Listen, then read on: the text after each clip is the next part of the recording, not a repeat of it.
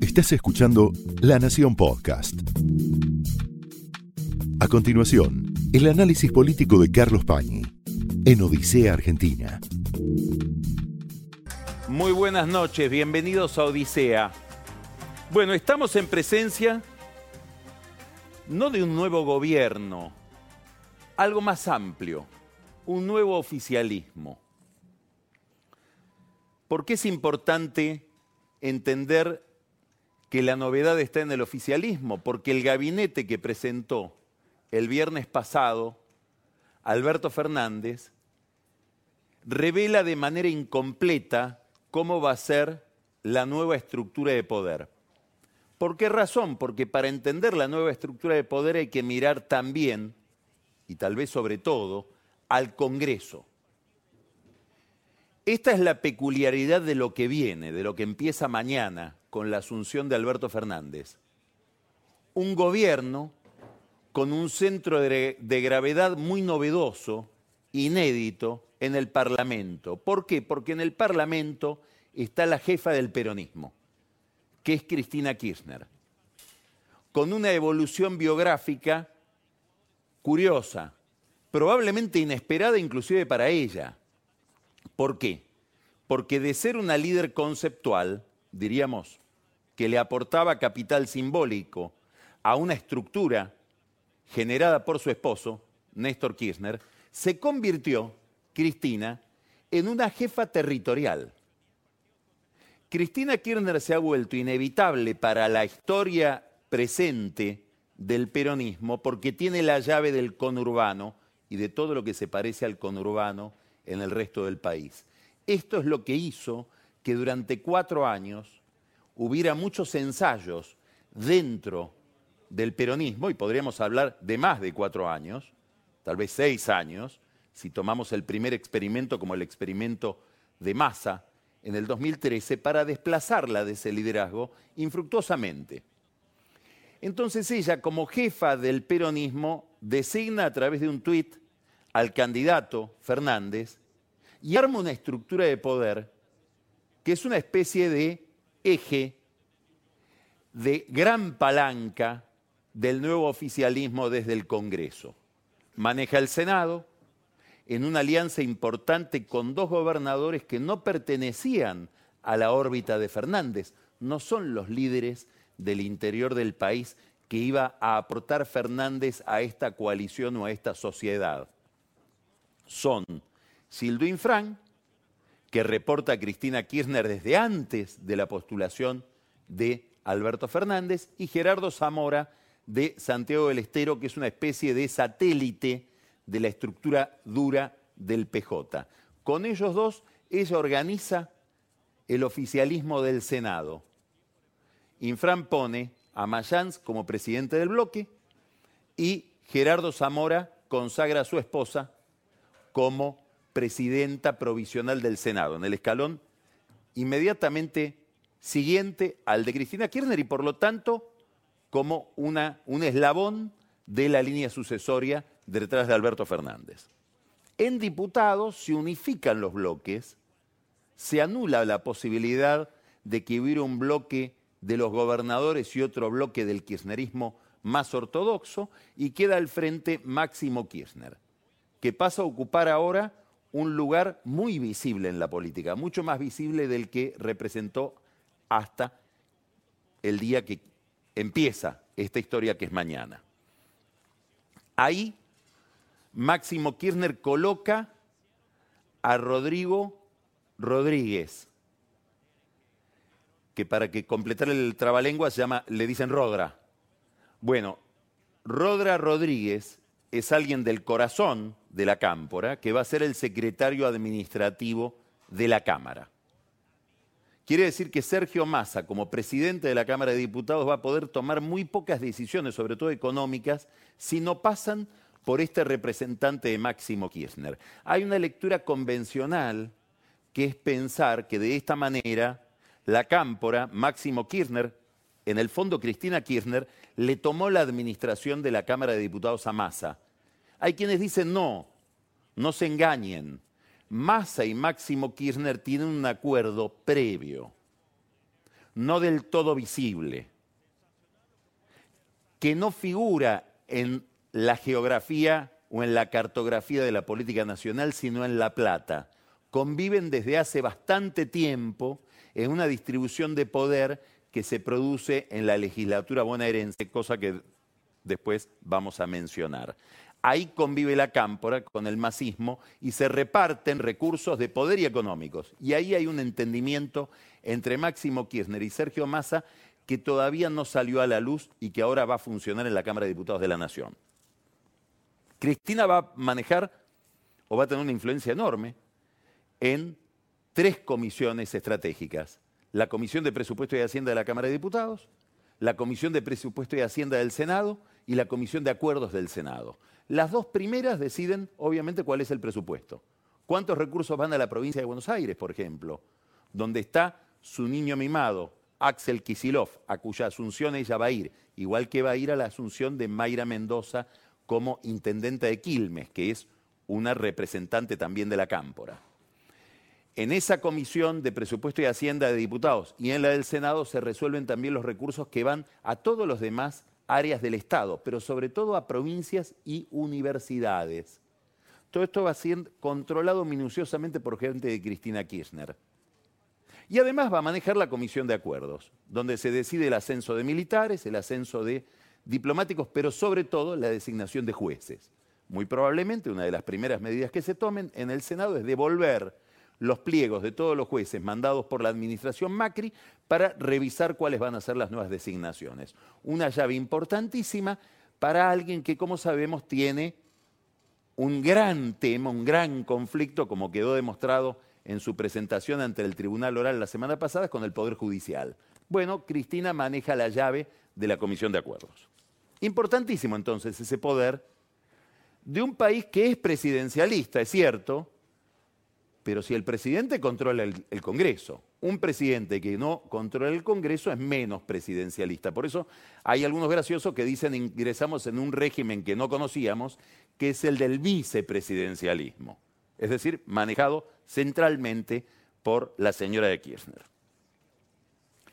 Alberto Fernández armó un mapa de poder muy interesante en el gabinete que no interesa tanto o solamente por la identidad de los ministros, de los secretarios, de los que ocupan lugares en el Poder Ejecutivo, sino que a través de esas identidades podemos empezar a vislumbrar, a conjeturar cómo van a ser las relaciones de este nuevo gobierno con diversos sectores de la vida pública argentina.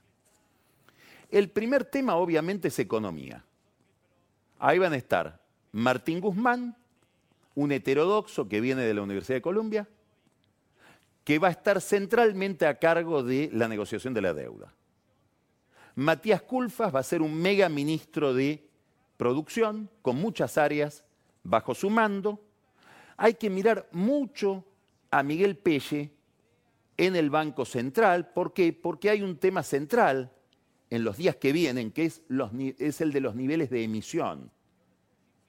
Niveles de emisión que van a estar relacionados decir, de circulación de dinero con presiones sobre el dólar paralelo o no, y en el fondo con el problema de la inflación. Es un gobierno que asume con una alta inflación y que puede llegar a más alta inflación, como la vez pasada, la semana pasada explicó Miguel Kigel acá, escalones que pueden ir a 80, 100% de inflación mensual, puede pasar. Hiperinflación, no. Ya ahí estaríamos, perdón, eh, eh, eh, dije mensual, anual hiperinflación estaríamos hablando ya de cifras mucho más siderales. Importa mucho, obviamente, el rol de Guzmán y importa muchísimo más después de las declaraciones que hizo hoy Alberto Fernández. Hoy Alberto Fernández habló de nuevo de la deuda con una modulación no conocida hasta ahora, o por lo menos poniendo énfasis en algo que él venía diciendo de manera no tan contundente hasta ahora. Cuando Alberto Fernández empezó a criticar al Fondo Monetario Internacional, decía el Fondo Monetario Internacional no está financiando a la Argentina, está financiando a Macri, con independencia de los intereses de la Argentina, está financiando la reelección de Macri. Y decía algo más, decía, los préstamos, los desembolsos del Fondo Monetario Internacional están disimulando, y presten atención a esto, que la Argentina ya está en default. Bueno, hoy dijo algo más. Hoy dijo hay, hay un enorme riesgo de default. A partir de esta declaración tan importante, tan importante, lo que hay que mirar bien es si mañana, a más tardar pasado mañana, el nuevo gobierno no declara el default de la deuda. ¿Qué diferencia hay entre declarar el default de la deuda, es decir, ir a una cesación de pagos desde el primer día, con reprogramar todos los pagos en una negociación, sobre todo con los bonistas privados, más o menos amigable. Estamos hablando de la deuda privada, no de la deuda con el fondo. Bueno, la diferencia es esta. Si Fernández decide declarar el default total de la deuda y decir esta, hay que prestar atención a la retórica política de esto, esta es la situación en que ya está la Argentina. Es decir, el argumento va a ser Macri dejó a la Argentina en default. Solo que eso está disimulado porque el fondo con sus préstamos lo ayudó a disimularlo. Pero lo que vamos a hacer ahora es sincerar esta situación y declarar la cesación de pagos. Se interrumpen precisamente todos los pagos que tiene la Argentina en los próximos meses. En cambio, si fuera otro esquema, que es el de una renegociación, que puede tener distintas formas, distintos formatos, distintas estrategias, la Argentina, el gobierno de Fernández, no podría eludir pagar determinados compromisos muy exigentes que tiene desde acá, sobre todo hasta mayo del año que viene. Bueno, uno u otro camino implican distintos grados de libertad frente a las reservas del Banco Central, distinto uso de los recursos en dólares que tiene la Argentina. Fernández dice que le han dejado una restricción muy grande en el es, otra cosa que dijo hoy, no podemos levantar el cepo ni mucho menos porque no puede haber acceso a, a los dólares porque Macri nos dejó sin dólares. Esta es la lectura que está haciendo el nuevo presidente y lo que vamos a escuchar del nuevo gobierno en los próximos días. Es muy importante porque es una lectura que empieza a sincerar una mirada mucho más crítica respecto de lo heredado y que posiblemente explique por qué no hubo interés por parte de Fernández de enviar emisarios o funcionarios a dialogar en la transición con los funcionarios del gobierno anterior, porque no querían asumir ningún compromiso conceptual con el gobierno anterior, con el gobierno de Macri respecto de la calidad de la herencia recibida. Entonces lo que está diciendo Fernández es, hay pocos dólares, no vamos a pagar la deuda hasta crecer, es un argumento que está en el fondo de todas las expresiones que ha tenido hasta ahora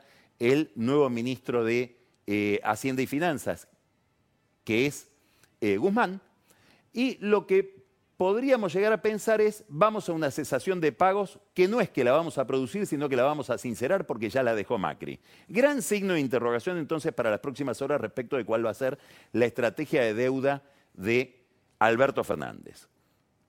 Detrás de toda esta cuestión de la deuda, que son compromisos a pagar, hay obviamente una cuestión fiscal. Es decir, cada programa de deuda implica un programa fiscal, implica una estrategia respecto de la acumulación de recursos para poder pagar esos compromisos. Este es un signo de interrogación que hay sobre el nuevo gobierno. ¿Quién va a ser el encargado de la cuestión fiscal? ¿Va a ser Guzmán, que parece más enfocado en el tema financiero?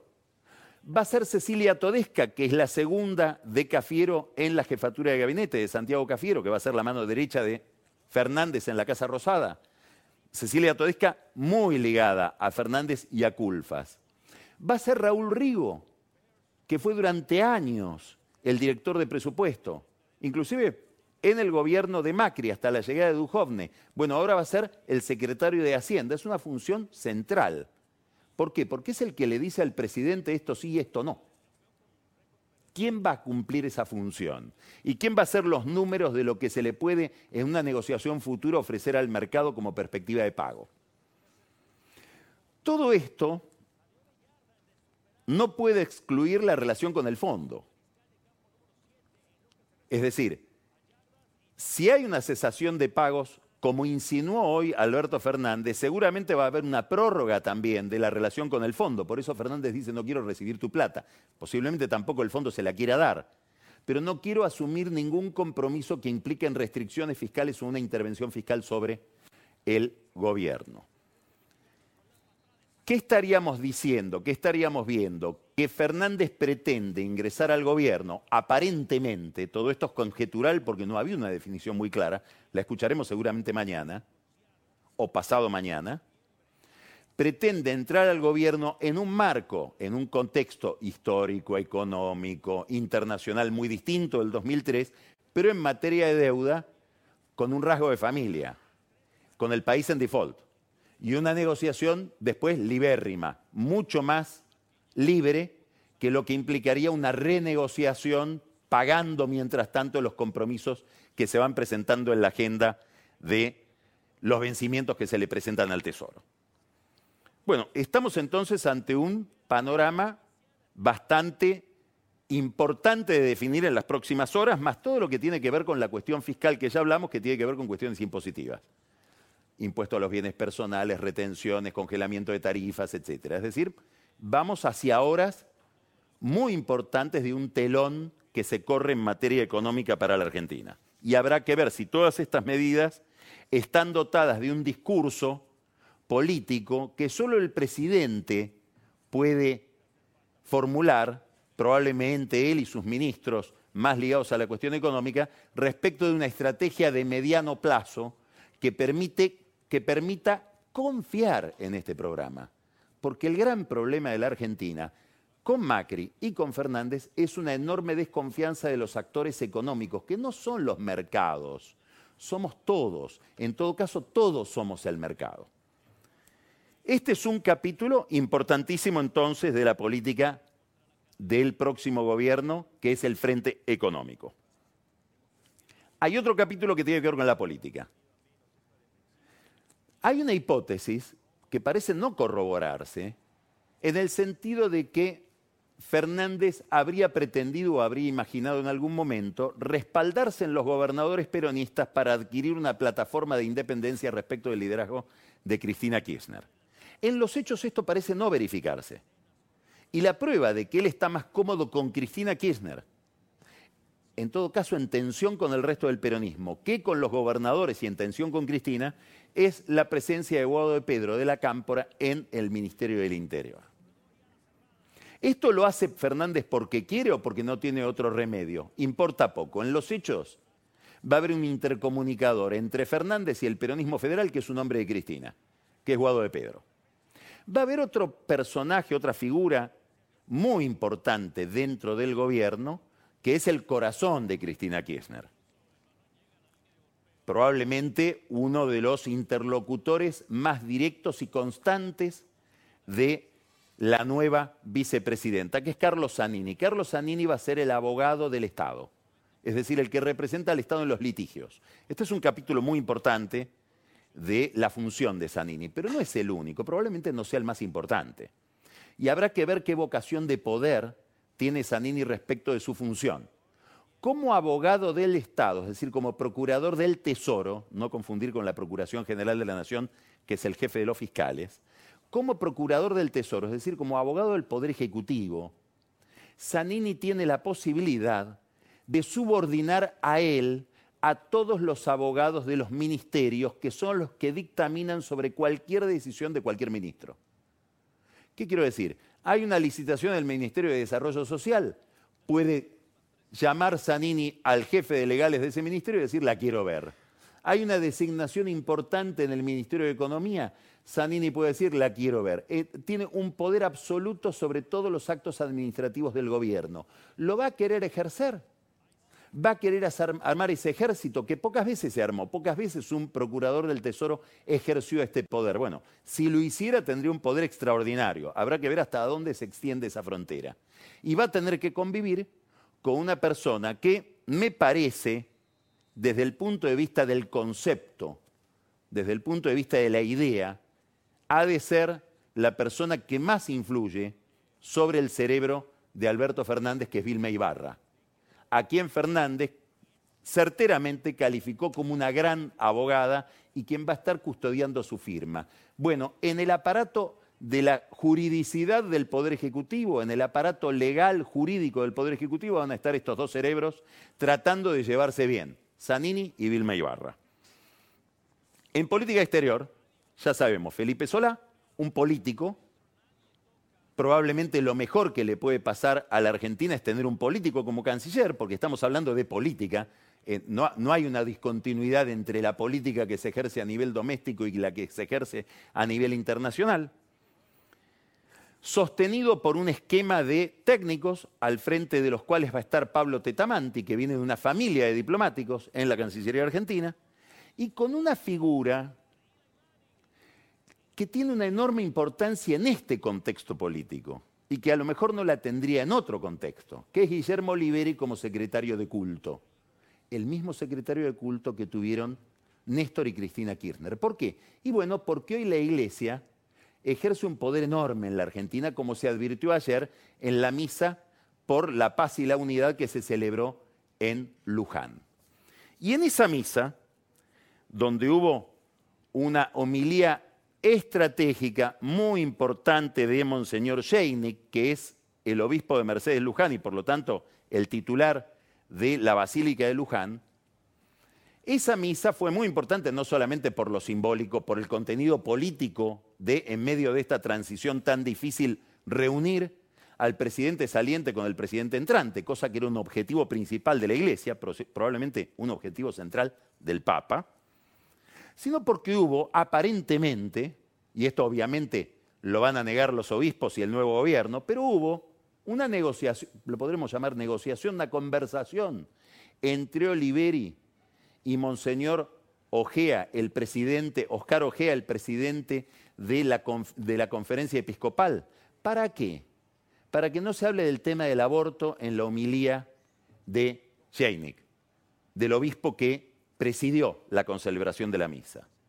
Es decir, que no se introduzca en esta celebración de ayer un discurso que sobre todo después de los últimos meses, donde Macri tomó posición mucho más clara respecto de la posición antiabortista, quedara como sesgado hacia uno de los dos actores que, políticos que estaban en esta celebración.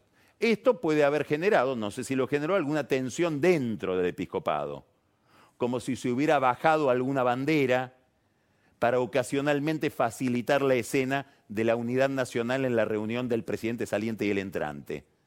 Si yo tuviera que hacer una apuesta, no me cabe duda de que debe haber habido alguna consulta al Vaticano para que esta fuera la estrategia y que esto lo aprobó, lo. El otro tema que tiene la Cancillería por delante es la relación con Brasil. Hoy hubo un cambio importante en esa relación. A las 8 de la mañana la información oficial era que Bolsonaro había suspendido el envío de cualquier representante del gobierno brasileño a la Argentina y que Brasil iba a estar representado mañana en la Asunción de Fernández por el embajador Sergio Danese, que es el embajador de Brasil en Buenos Aires. A la tarde se conoció que viene el vicepresidente, Hamilton Mourão, un militar que no tiene la mejor relación con Bolsonaro, que ha marcado diferencias en muchos temas de la agenda de política exterior de Brasil, básicamente en relación con Colombia y en relación con Venezuela. Bueno, viene Mourán porque aparentemente a Bolsonaro lo convenció el presidente de la Cámara de Diputados brasileña, que estuvo este fin de semana en Buenos Aires, Rodrigo Maya, de que había que revincular a Brasil con la Argentina. ¿Tuvo algo que ver Daniel Scioli con, esta, con este giro de Bolsonaro hoy para mandar al vicepresidente? Y no suspender el envío de cualquier representante. Iba a ser el ministro de Ciudadanía el que iba a venir. No lo sabemos. Tal vez haya sido la primera gestión de Jolie como nuevo embajador de la Argentina en Brasil.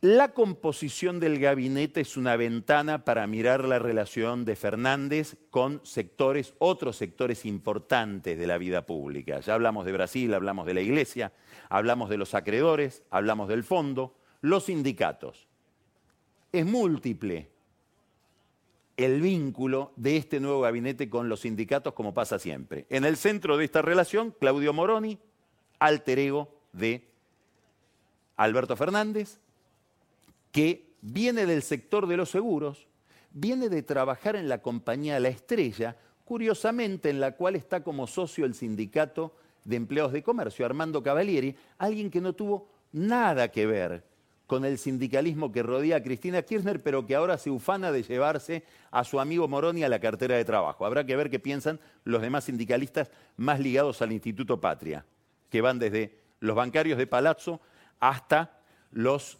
camioneros de Moyano, pasando por Baradel y los docentes.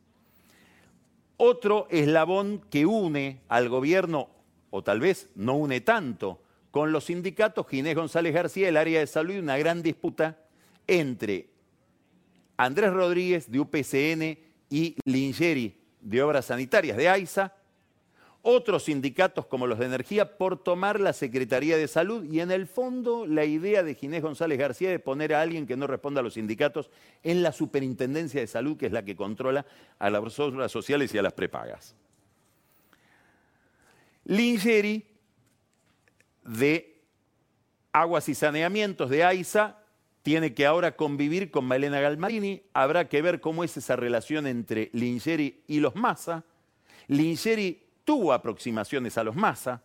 De hecho, una de las grandes obras de AISA, cuando él controlaba AISA a través de Carlos Ben, fue en Tigre, más concretamente en AISA de Pacheco. Claro, fue una obra de saneamiento que terminó muy mal porque terminó con el presidente de AISA procesado, el hombre de Lingeri, en la causa Odebrecht, salpicado Lingeri, aunque él se salvó terminó siendo entregado su hombre.